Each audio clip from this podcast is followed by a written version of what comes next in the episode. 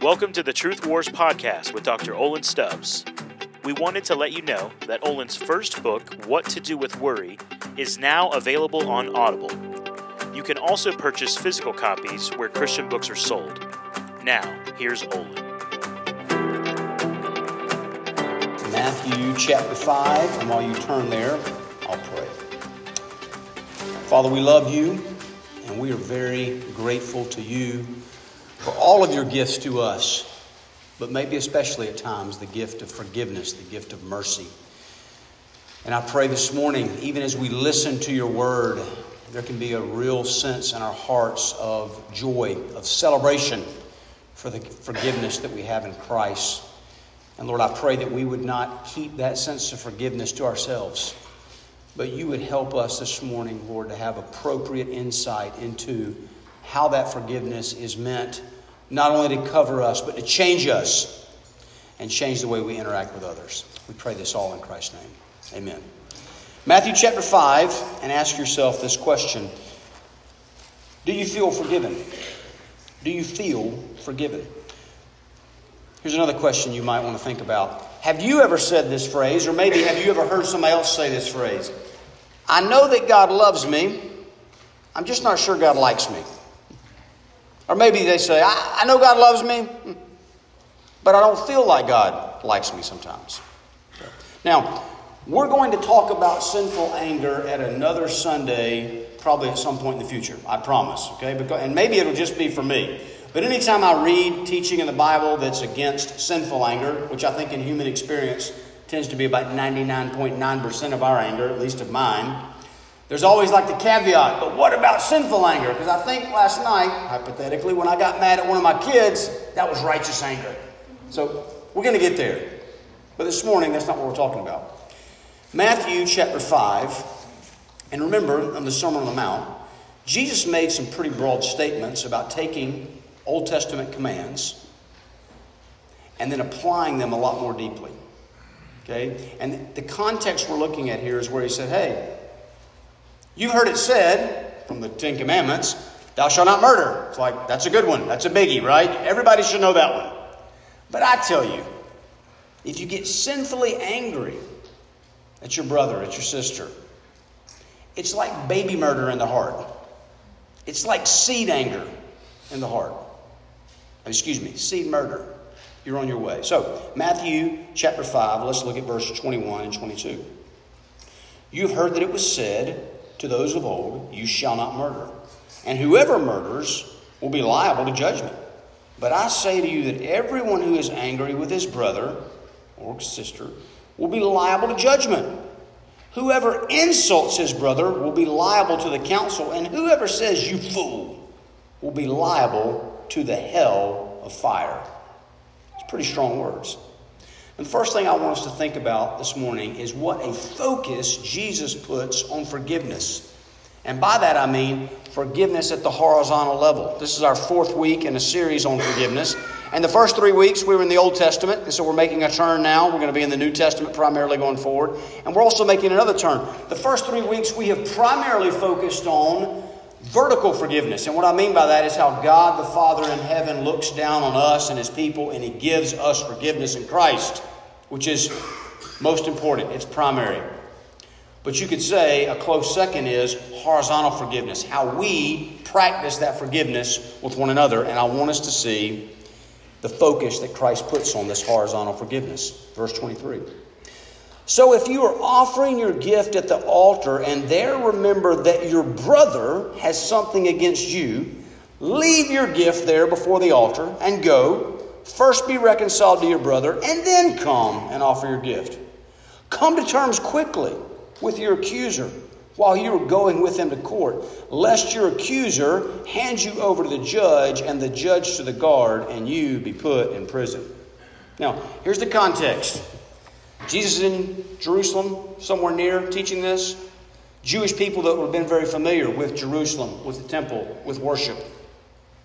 And the idea, listen, for a lot of the poor Jews, they probably only got to go to the actual temple once a year. It could be an expensive journey and pilgrimage.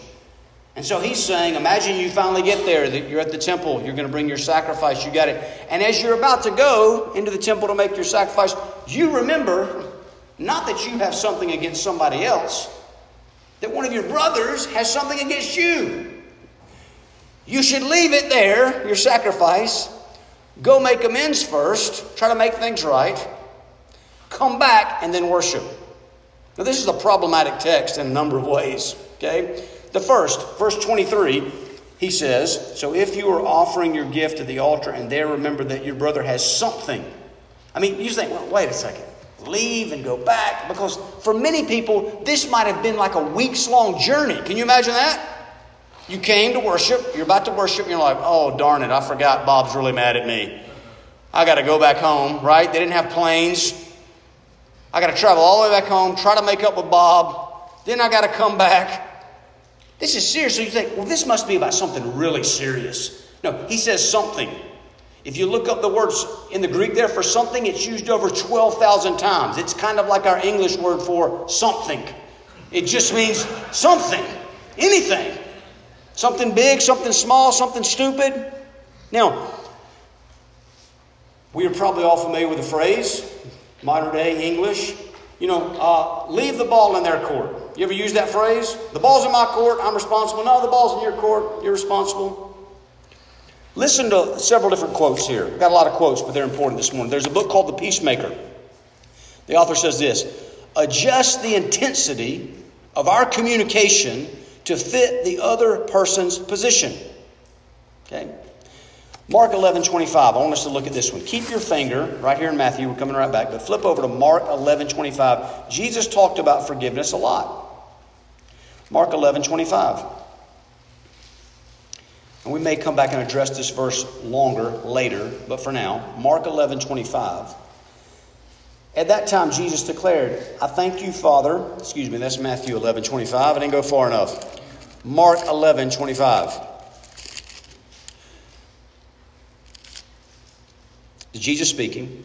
And whenever you stand praying, forgive if you have anything against anyone, so that your Father also, who is in heaven, may forgive you your trespasses. So, Tim Keller has a great book on forgiveness. Maybe, maybe his last book that came out before he died. Highly recommended. But one of the things he says is whether you're mad at the other person or hurt by the other person, or the other person's mad at you or hurt by you, it's always your move.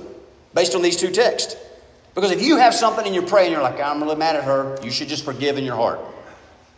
We'll explain more about what that means later. Okay?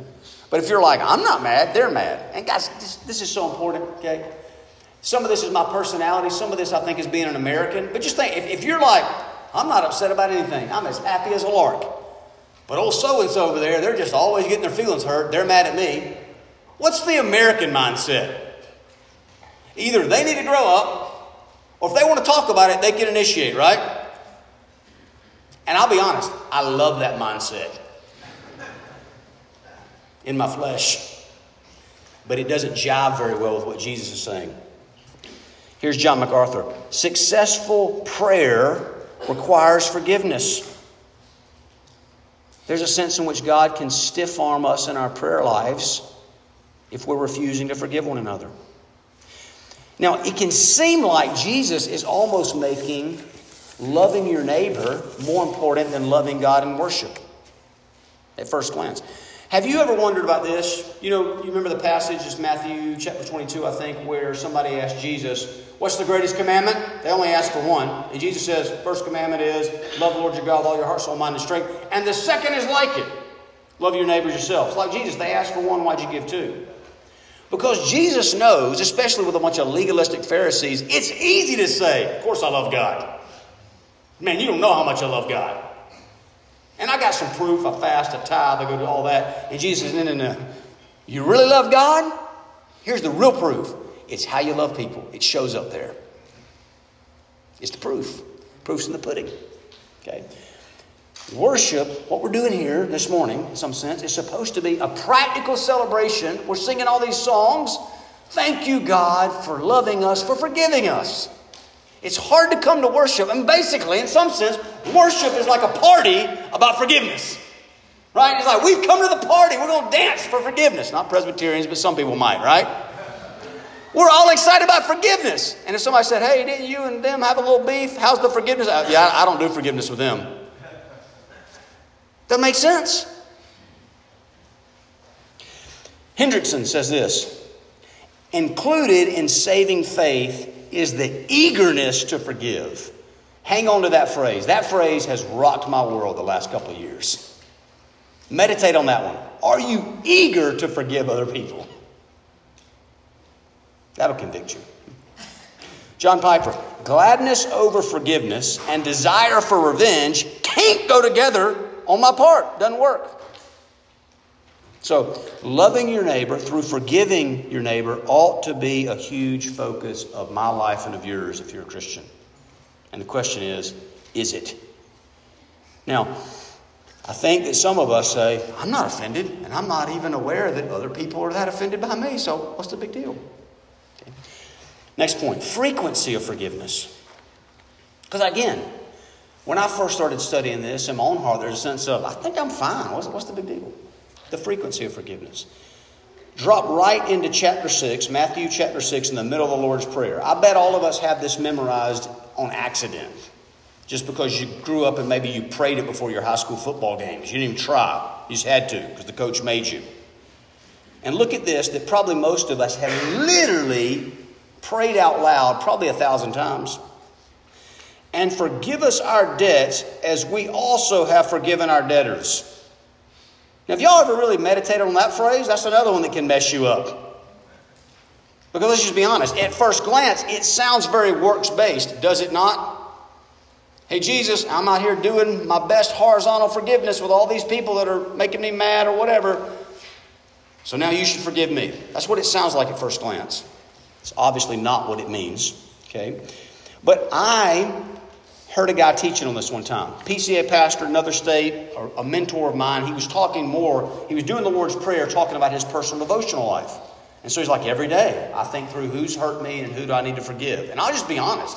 And I like this guy, I respect this guy. But I was sitting in the crowd thinking, what's wrong with this guy? How often is he getting his feelings hurt? How can he think of somebody to forgive every day? Or, or is he just a lot more controversial than I know? He's like out there so boldly proclaiming the gospel or something that people are throwing stones at him. That was my first thought. But then I thought, well, I mean, literally, this, this was me listening to teaching, trying to take it seriously, trying to apply it. I'm like, I think this guy's off his rocker. Every day I got to pray through people that I might need to forgive. And I was like, well, he is quoting the Bible, he is quoting Jesus. Maybe my friend and mentor is a little too sensitive, but Jesus wasn't too sensitive. Guys, anytime that we find our heart, our mind, our practice of life, our way of thinking out of line with the scriptures, you never have to wonder who's in trouble, right? It's like maybe Jesus was just a little wrong on this one. He was a product of his time. That one never works. You're a product of your time. I'm a product of my time. And that's the problem. Now, normal, everyday offenses, the small somethings. I think there's two different ways that most of us tend to respond. Okay? I'm probably going to offend everybody in this one, so just hang on. If I don't offend you first, I'll offend you second. If I do offend you first, don't worry, I'm going to offend everybody else next. Okay? I think there is a group that I would call the sad, pouty victim. Woe is me. I'm so bad. Life is so hard. I can't forgive people. In a sense, they take every little thing too seriously. The victim mentality. Now, a lot of American culture has gone this way, has it not? I'm just going to cancel anybody that disagrees with me. And guys, that's even creeping into the church. And I just tell you, it's a bad way to live. It's a cursed way to live. It won't, in the long run, you're going to cut off everybody. You're going to get hyper isolated. I know, I know people that used to be in full time ministry that have so canceled people. It's just him and his wife, and now hear they ain't doing real well. And it's like, surprise, surprise. You found a reason to get mad at all the other billions of people on planet Earth. I'm not shocked that you and your wife can't get along anymore. Okay. But here's, here's the, the, the one nice thing that I can say about the people with the victim mentality at least they're honest. At least they're honest. That hurt my feelings. That made me mad. That rubbed me the wrong way. Okay? I'm trying to be objective here. At least they're honest. Because the other side of the group, and this would be the one that I would be more tempted to fall into, is not very honest. Because it's like, you know what, I grew up on John Wayne, Rocky, Sylvester Stallone, Clint Eastwood, and I'm basically just like them. Whatever doesn't kill me makes me stronger. Nothing hurts my feelings. Look how amazing I am. It's a lie. It's not real. You get hurt, you get offended. I mean, I, have had conversations with other guys, and I've had this own conversation with myself. I don't know how emotional I am. I don't really get my feelings hurt, but it's like there's one emotion that we can be really familiar with. It's called anger, right? I was trying to help mediate two guys one time. This one guy was like, This other guy, he made me, and he used some fairly colorful language, but bottom line was, He, he made me angry. And I finally said, Did he hurt you feelings? And I have a good relationship with this guy. Otherwise, he might have punched me in the face if I asked him this. But we got a history guy. I said, Would you be willing to say that he hurt your feelings? And he's like, Yeah, I guess technically, yeah. I said, He really did hurt my feelings. I said, Have you told him that? Because I know you've told him how angry he made you. But a lot of people, you go and tell them, Hey, let me tell you how angry I am. You know what they do? They just get defensive. They're like, Whoa, you don't feel safe with that person. But if you come and say, Hey, I got to be honest, you hurt me. That's easier to respond to better, isn't it? But a lot of men, especially myself included, we don't want to go there. So, so here's a practical application. If you're about to tune me out, let me get this practical application in first, all right? Just pray this week. Pray this week. Lord, is there somebody either that I'm mad at or hurt at or whatever, negative emotion at, or somebody out there that has negative emotion at me that I need to forgive or I need to go to? I need to make things right. Okay. Now, third point feeling forgiven. At the end of the Lord's Prayer, it's like Jesus said, I know there was one part of the Lord's Prayer that you could have gotten mixed up because I know it sounded like a little works based, maybe a little legalistic. So let me clarify. Matthew 6, verse 14. For if you forgive others their trespasses, your heavenly Father will also forgive you. But if you do not forgive others their trespasses, neither will your Father forgive your trespasses. It's like, good gracious, Jesus, you just made it worse. It's like you just doubled down on the exact same thing you said. I mean, this really sounds works based. Now, what's he saying? And this is something I've really wrestled with and studied a ton.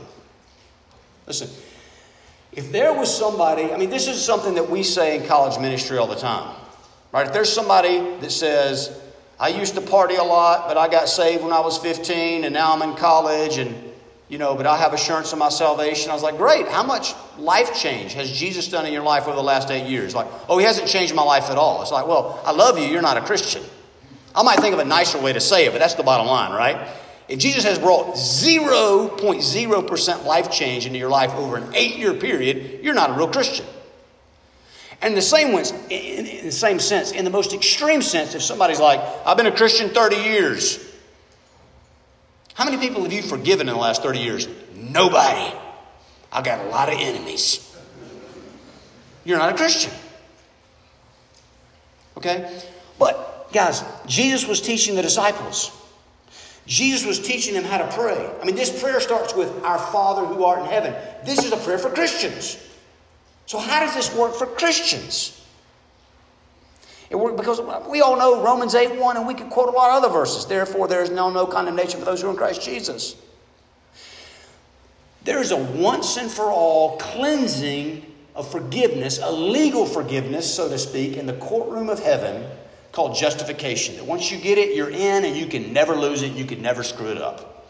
You didn't do anything to earn it, you can't do anything to revoke it. Right? We ought to be very clear on that. But there is also an ongoing, daily, and personal relational forgiveness that is different. If I make my wife mad, and this is not hypothetical, it has happened many times. She might, and she has at times said, Hey, I love you, but I don't like you right now. And I need space from you. So I'm going in the other room. Don't come in there. Don't talk, leave me alone. You know what? I've never worried, maybe she's going to divorce me. She'll come back. But I hurt her. She needs some space to cool down. That's normal life. I've had times when two of my boys have gotten into a fight. And as I break them up, and I'm like, hey, you two guys need to make up. And maybe one of them, for whatever reason, is having a spirit filled moment. It's pretty rare, but it happens every once in a while. And says, okay, I'm sorry. I forgive you. Will you forgive me? And if the other was kind of like still wanting to go to blows, I'll never forgive you. You know, what am I going to say to the merciful one? I'm like, come downstairs and have a bowl of ice cream with daddy, buddy. To the angry one, it's like, go to your room, read your Bible, pray, do something, but you don't get any ice cream and you don't get to hang out with dad. Again, am I about to disown this child? No. As angry as I've gotten at him, I've never seriously thought about, babe, let's just get rid of him. right? But in that moment, he doesn't get to experience intimacy with daddy. Make sense? But the humble one, the repentant one, the godly one, you could say, he gets to experience daddy and ice cream. What more could a little kid want? All right? Hendriksen. Horizontal forgiveness is that which must be complied with for us to enjoy God's forgiveness. Shamblin. Okay? Let us experience your forgiveness. He's saying that's what the Lord's Prayer really means. John Gill, great old Reformed Baptist, said, Manifest, make obvious your forgiving love. Your Father has not given you a true sense of the pardon of your sins, nor can you be certain that He will, nor have you any reason to expect it when you are so cruel and revengeful to others. John Calvin, PCA pastors have to quote Calvin at least once a year, you get fired. All right, so here's my Calvin quote. So long as a difference with our neighbor is kept up by our fault, we have no access to God. Pretty strong. You're a real Christian, He loves you, you're going to heaven, don't expect any of your prayers to get answered. A little more Calvin. Jesus exhorts us to forgive and at the same time to ratify the confidence in our own forgiveness. Those who refuse to forget the injuries which have been done to them devote themselves willingly and deliberately to destruction and knowingly prevent God from forgiving them, deliberately resolve that God may proceed against them to the utmost rigor. One more from Calvin. Then, as this reason ought to restrain, and this is when he's actually quote, uh, quoting on 1 Peter chapter 3, verse 7, where it says, Husbands, if you don't live with your wives in an understanding manner, it's going to hinder your prayer life. Okay? It's just a specific application of everything we're talking about. Then, is this reason ought to restrain all domestic quarrels and strifes in order that each one of the family may pray to God, so in common life it ought to be, as it were, a bridle to check all contentions for we are more than insane if we knowingly and willfully close up the way to God's presence by prayer, since this is the only asylum of our salvation. Again, you're like, that's too strong. Take it up with Calvin. Think about it this way, guys. The physical body, air comes into my body, which is necessary for life, through my windpipe air, carbon dioxide, goes out of my body through my windpipe. If for some stupid reason I heard something bad about carbon dioxide and I said, I, I feel weird about carbon dioxide going through my windpipe. I don't want that to happen anymore. So I'm going to clench my windpipe and crush it so no more air will go out of my windpipe. Good luck with that. Maybe you make it three minutes at best. Because if air can't go out, air can't come in. If I refuse to practice forgiveness at the horizontal level, even if I'm a genuine believer who's just backslidden in sin like David was last week, you will not have the privilege of experiencing the intimate relational forgiveness from the Father. If you close your heart towards forgiveness, towards others, you're closing your heart towards the experience of God's forgiveness. And guys, uncommonly, this is super common. So let me talk application for a while. I speak at a lot of different retreats, campus meetings, churches, blah, blah, staff trainings. And this is a pretty common experience. Doesn't happen every time, but I don't know. Once a quarter, this probably happens to me. After I get done, somebody will come up, hey, I have a question to ask you. And they'll say, man, I've been a Christian for four years, five years, whatever, and I, I just, I, I feel like I'm doing everything right, but I feel so distant from God. I feel so, clo- so closed off, so cold. And so I usually say, well, is there any hidden sin? And I don't mean are you perfect, but is there any kind of hidden sin that you're not really fighting, you're not really repenting of? And sometimes, maybe close to half the time, they'll say, yeah, there is something. You know, I, have been looking at porn and I hadn't told anybody and I'm not really fighting. I'm like, well, I, I'm not an expert, but I, that might be it. Maybe you need to take your sin more serious. You need to repent. You're grieving the Holy Spirit. You're quenching the Holy Spirit. So we'll talk about fighting that specific sin. But probably at least half the time, maybe more, they'll say, No, man, I'm doing everything I know to do. I'm going to church, I'm reading my Bible, I'm praying, I'm in accountability. I mean, I'm not perfect, but I'm fighting sin. And so here's my second follow up question I say, Well, is there anybody that you have any anger against? Or maybe you're holding a grudge? Or... And guys, I can't tell you, it's almost every time. Their head goes down, they're like, and it's not like they have to think, it's like instantly. Yeah, there is somebody. Now, here, here's, here's what's really interesting to me about that. When I said, Is there any hidden sin in your life? Hold on that grudge didn't cross their mind. They don't think of it as a sin, they just think of it as normal life. But then when I get specific, anybody you're holding a grudge against, it's like they know instantly. And guys, sometimes it might be a roommate from last year. It might be a boyfriend or a girlfriend from last month. Sometimes it's a parent from 10 or 15 years ago.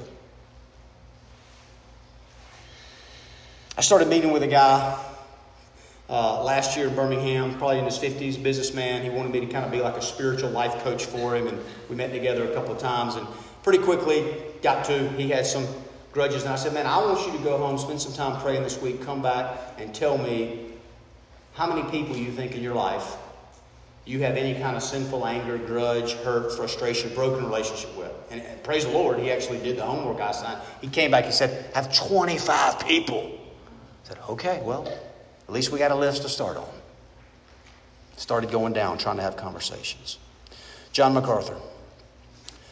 I love this quote. Forgiveness is the most God like thing believers can do. Nothing is more divine than to forgive. But guys, you know, a lot of times preachers will exaggerate. Not me, but others, right? And I like MacArthur, but sometimes I feel like he can really exaggerate. So this is one of those quotes when I read that, I'm like, I was kind of trying to argue with him in my head. Like, man. But the more I thought and wrestled, I'm like, the most divine like thing that we can do is forgive. Because it's so anti human but it's so godlike. And here's my correlation. If that's true, you know what the one implication that is? The most satanic thing that we can do is to refuse to forgive. So, I think the sin under the sin for all of us is this, guys. At some level, we're suspicious has God really forgiven me that full, that free? We're like Joseph's brothers. Imagine if you had some rich uncle in Sweden that you'd never heard about before, and you're like, hey, you had a rich uncle in Sweden, he died, and he left you $10 million. And you're like, yeah, right, this sounds like a scam, right? I got to send 1995 over to get it first or something, right? no, no, no, really. He left you $10 million, but here's the thing it's in an ATM machine or you know it's in some kind of electronic bank you can't get to the whole sum but here's a debit card you can get out $400 a day for the rest of your life he thought that would be enough but you're like oh now i'm really suspicious. I want to see it. I want to touch it. No no, there, there's plenty. Just every day you go back there'll be 400 in a sense that's what god's forgiveness is like for us. We have it all in full. It's ours. But in some sense, we don't get to experience it until we commit the sin and then we go pray and we ask for it. But for some of us, there can be a suspicion. Am I going to get to the place where I go back to the Father and say, I hate to say this, Father, but it's me again. And you know that sin that I said like I would never do again? And I've said that like every week for the last five years. I did the same sin again. And, and we're suspicious. Is he really that rich in mercy? Is he ever going to be like, this is enough? But if you're in Christ, he never gets there. Because the price has been paid in full, guys. And to the degree that we're overwhelmed with the greatness of His mercy, it gets a lot more easiest to practice it, right? Just like if I'm convinced there is $5 million and that's Swiss bank for me, or 10 million, whatever it is, and somebody says, Can I borrow $200 today? You're like, Sure you can. Because I just got 400 out and I got 400 coming tomorrow. It's easier to be generous when you're rich, right? At least it ought to be. Now, I think we can understand. I mean, just try to put yourself in the historical context of a Jewish person literally on their pilgrimage, thinking about going to temple. You're telling me to leave temple and go back. That sounds crazy. Seems overwhelming. Because once a year, I got to go up, I got to take this animal, I got to pay the price, and then you're going to tell me to leave it? I thought God took my sin seriously. And I'm trying to take it seriously. But really, what's going on here, guys, is this is pointing to the true and the great temple, the Lord Jesus Christ Himself. Because God does take our sin very seriously. It's not that He takes it lightly at all. But here's the beautiful and powerful truth as seriously as God takes our sin, He took the solution just as serious. And the one true Lamb of God has already been slaughtered for all the sins of all his people for all time, past, present, and future. We are forgiven. We are rich in the things of God. We are rich in the mercy that he's given to us. And we ought to be rich in practicing it to others. Let's pray. Lord Jesus, thank you for your life. Thank you for your death. Thank you for your resurrection. We don't want to live like beggars. We don't want to live like Joseph's brothers, suspicious and fearful. We want to enjoy the wealth of your mercy. And we want to be more freed up to be generous with the grace that you've shown to us and show it to others. We pray that you would help us in these things, Lord Jesus. Amen. Thanks for listening to this episode of Truth Wars with Dr. Olin Stubbs. We want to remind you to please leave a review for this podcast wherever you listen and to share this podcast with any friends or family that you think may be blessed by Olin's teaching.